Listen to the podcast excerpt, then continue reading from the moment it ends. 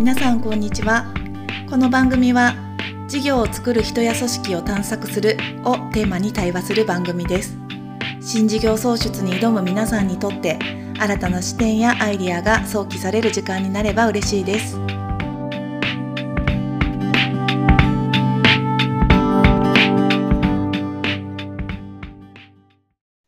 皆さん、こんにちは。こんにちうは。わはい、今日もよろしくお願いします。お願いしますお願いします今日のテーマは、うん観察を学ぶという観ことで、察から学ぶ観察から学ぶか。うんうんね。なぜ観察になったかというと最観察に、近あなぜ観察のテーマにしたかというと、うんうん最近ジョージが観察にはまってるんですよね。観察にはまっております。苦行のようにはまっております。どっち？苦行なんだ。もう最近は苦行になってきたんですけど、うん。きっかけは2つあって、うん。あのー、 TEDの30日間チャレンジ、いわゆる習慣化っていうのは毎日30日とにかく続けることですと。うん。いうすごいシンプルなメッセージを実践者が語っている TEDがあって、うんあ、これはなんかちょっと一回やってみようかなっていうのが一つ。誕生日をきっかけに何か新しいことやろうと思って、まうん。あ習慣化のためのきっかけ一つで、で、うん。もう一つが何やろうかなっていう時に、あの、佐渡島さんがさ、コルクの観察力の鍛え方だったかな？っうん。ていう本を出されて、で、まだ全部読み切ってないんだけど、あの、事業創造でさ、あの、一時情報を見てくるっていう話を、あのうんワークショップの中でよくするじゃん。うんうんで、私たちって、あの、普段、あの、取ってる情報って二次情報とか、誰かが編集した情報が多くて、本当のリアルな一時情報を取れる機会って少なくなってるよねと。うんだからこそ一時情報を取る価値があるよねっていうことで、うんそんな話をしている中で、私もちゃんと一時情報を取る習慣つけようと思って、うんうん観察してみようと。なるほど。島さんも大事やって言うてるしって思って。そうかそうか。一時情報を取る習慣をつけようが元の元の狙いだったんです、ね。元の元なんですよ。うん、そっか、観察をしようと思ったわけじゃないんだ。そうだね。そうだね。ううんん。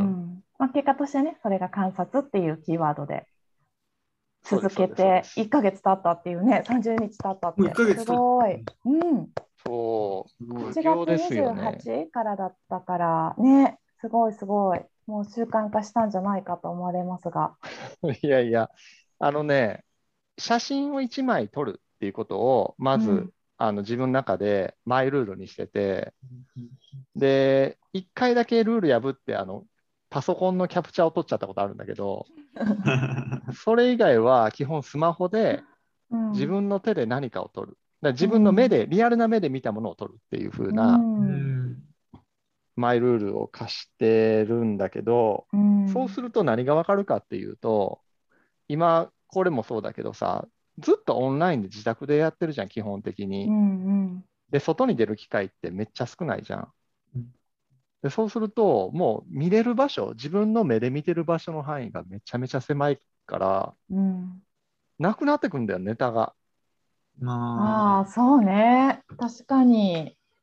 もうし、なんかこれ、例えばこのさ、うん今手元にあるこのマグカップ、うんよく使うんだけどさ、これ、うんうんコンビニマグ。うんこれについても、なんでこれずっとあったかいんやろとかさ、うんそういや、このマグカップって、いつぐらいからこういう構造になってるんだろうとか、知ってるようで知らないこといっぱいあるじゃん。うんで、調べ出したら、ああ、すげえ面白いと思ってうん、発見があるんだけど、うんそのなんか興味の対象が家の中とか、家の周辺、半径10メーター、20メーターになってくると、うんだんだん限られてくるっていう、うん限界が来るんですね。限界が来る。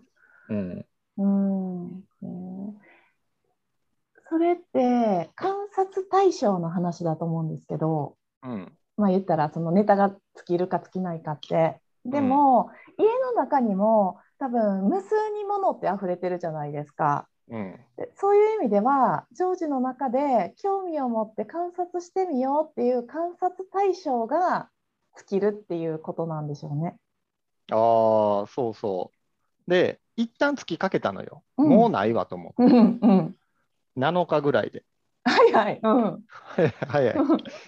で、7日間は、それこそさっきからも言った、か興味のある対象を見たんだよね。はいはいはい。で、8日目から何したかっていうと、うんあのたまたま自分の目に映ったやつって、うんこれって何なんだろうなっていう自分の中の、こう、なんちゅうのかな、どこまでこのこと知ってるんだろうかっていう自分にへの問いかけうん。を持つようにして、うん。まあ、例えばトイレ行った時にさ、トイレットペーパーがあるじゃん、右,、うん。右側に。トイレットペーパーってそういやさ、あのななんでこんな形してるんだろうとか、うん。なんかずっとこの形してるけど、トイレットペーパーってあの今までイノベーションって起きてきたんだろうかとかさ、うん今まで全然トイレットペーパーに興味があった人間じゃないんだけども、うんうん興味を持とう持とうっていうふうに思ったら、ネタがどんどん増えて、うんそういや、なんでこのディスポーザーっていう便利なものが世の中に普及してないんだろうとか、うんそうそんな観点に思うと、あのネタネタに困りにくくなった。あすごいそっかじゃあある意味後天的に好奇心が育てられたっていうふうにも見えるのかな。そう、ん。好奇心ってな、なんていうのかな、好奇心があるから知るっていうよりも、うん。好奇心ってなんか湧き起こそうと思ったら湧き起こせるんだなって思って、うん。うん。で、ちょっと調べてみるじゃん。例えばうんディスポーザーとかトイレットペーパー。うん。そうするとなんか面白いネタが転がってんのよ。へええートイレットペーパーって昔なかった時は何？あの、トウモロコシの芯でお尻洗ってたの？みたいな。リアルリアル。想像できる。うん。それがに人間の数千年の歴史でずっとやられてきたことなわけですよね。うんうんそうすると面白いじゃん。どうん。どの辺で紙に変わったんだろうとか。うんうん。ね、なんでトイレットペーパーが地震とかこういうコロナになったらドラッグストアから姿、形を消すんだろうかとかさ、うんああいう話もやっぱりこう、つながってつながって、調べれば調べるほどどんどんリンクして興味の対象が広がったり深まったりするから、うんうん。あそれは面白いな。ちっちゃい興味のきっかけでも全然ね、うん、面白いネタいっぱいあるんだなと思って。じゃあ好奇心があるから観察をするっていうのもまあもちろんあるでしょうけどうん。観察をするから好奇心が湧いてくるでより深い観察に移行するっていうなんかそうあいうスパイラルがあるんですかね。そうそうそう、そうだと思う。うん。えーちなみにその30日間チャレンジであの、うん。続けてきてうん。ご自分のその観察のなんていうのかなセオリーとかなんかこう、ま、なんていうのかなこういうふうにやっていくと深い観察ができるんだなとか調べ物ができるんだなとかなんかそういうの見えてきたことあります？あー。あのーワークショップで、うん。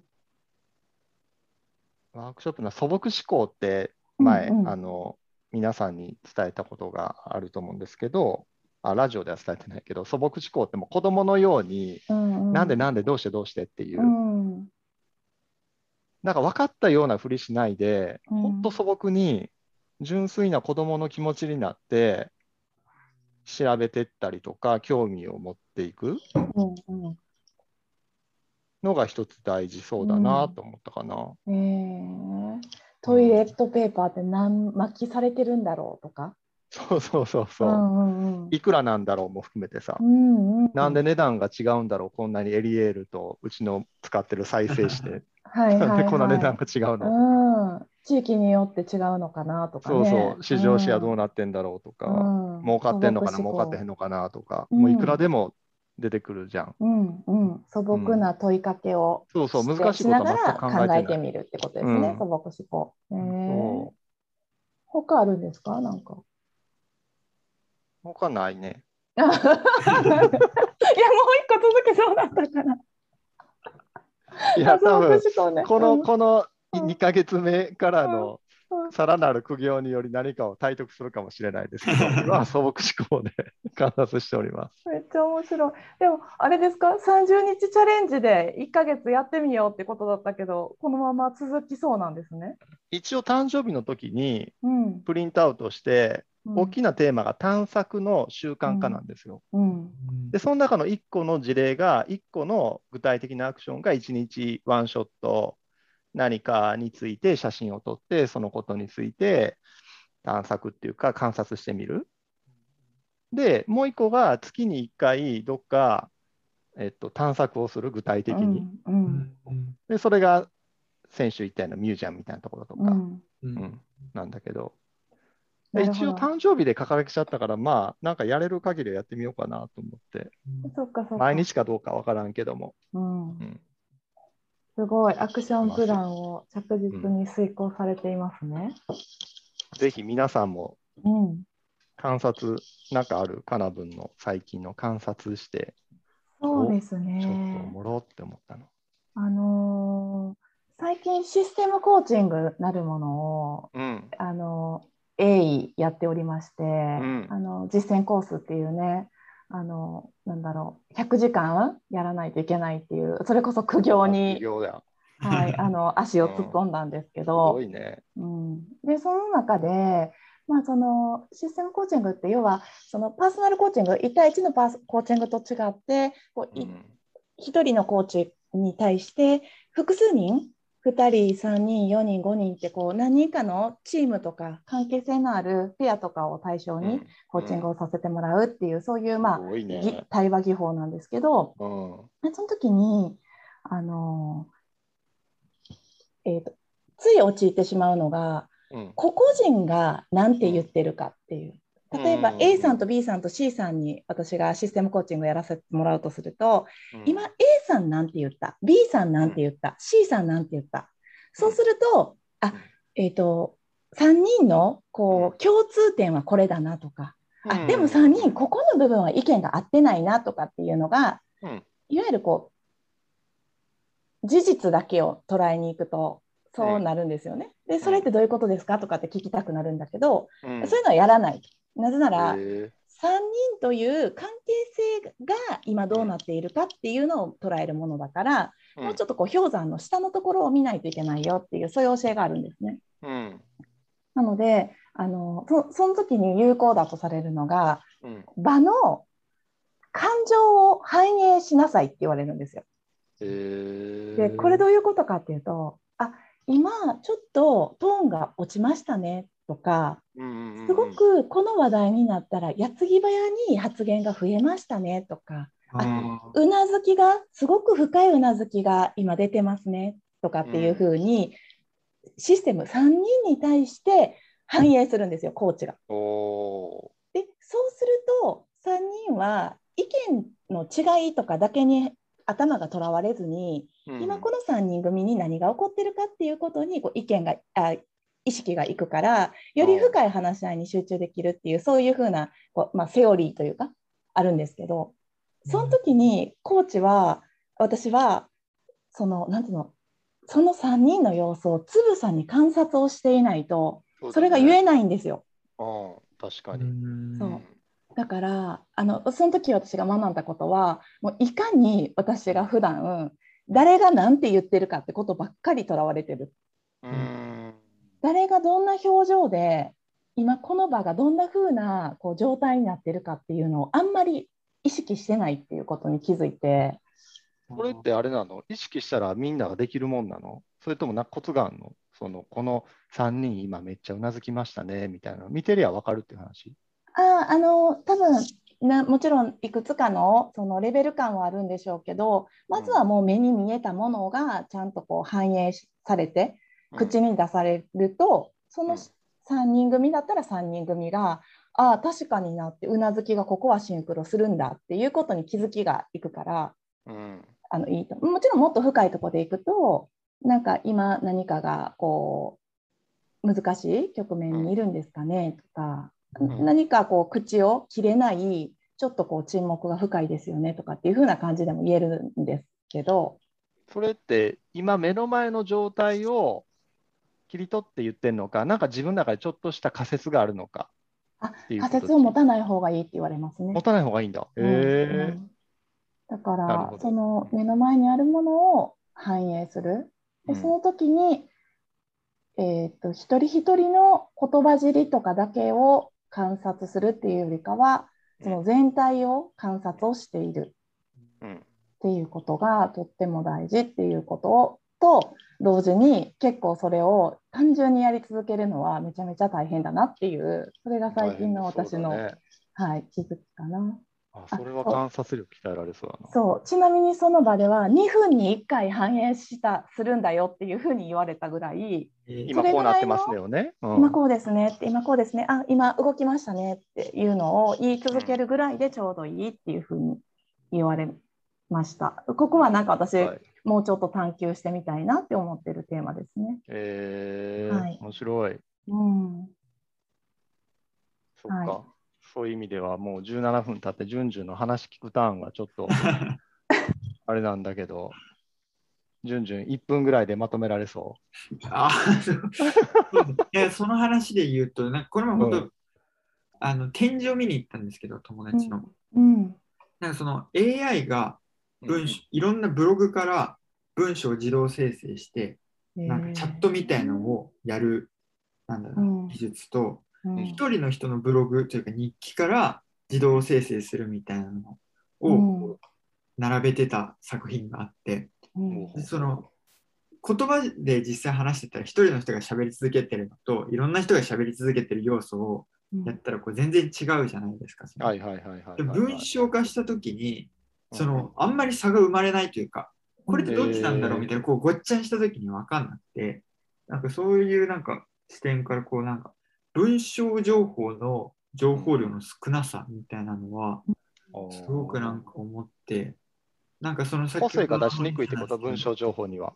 そういった意味では言うと、AI ですらコピペできやすいってこと？できちゃうというかそうですね。なんかその言葉本当にさっきほどの話に近いんですけど言葉だけを捉えてっていくとあんまりこう人それぞれの違いが見えないというか、なるほど。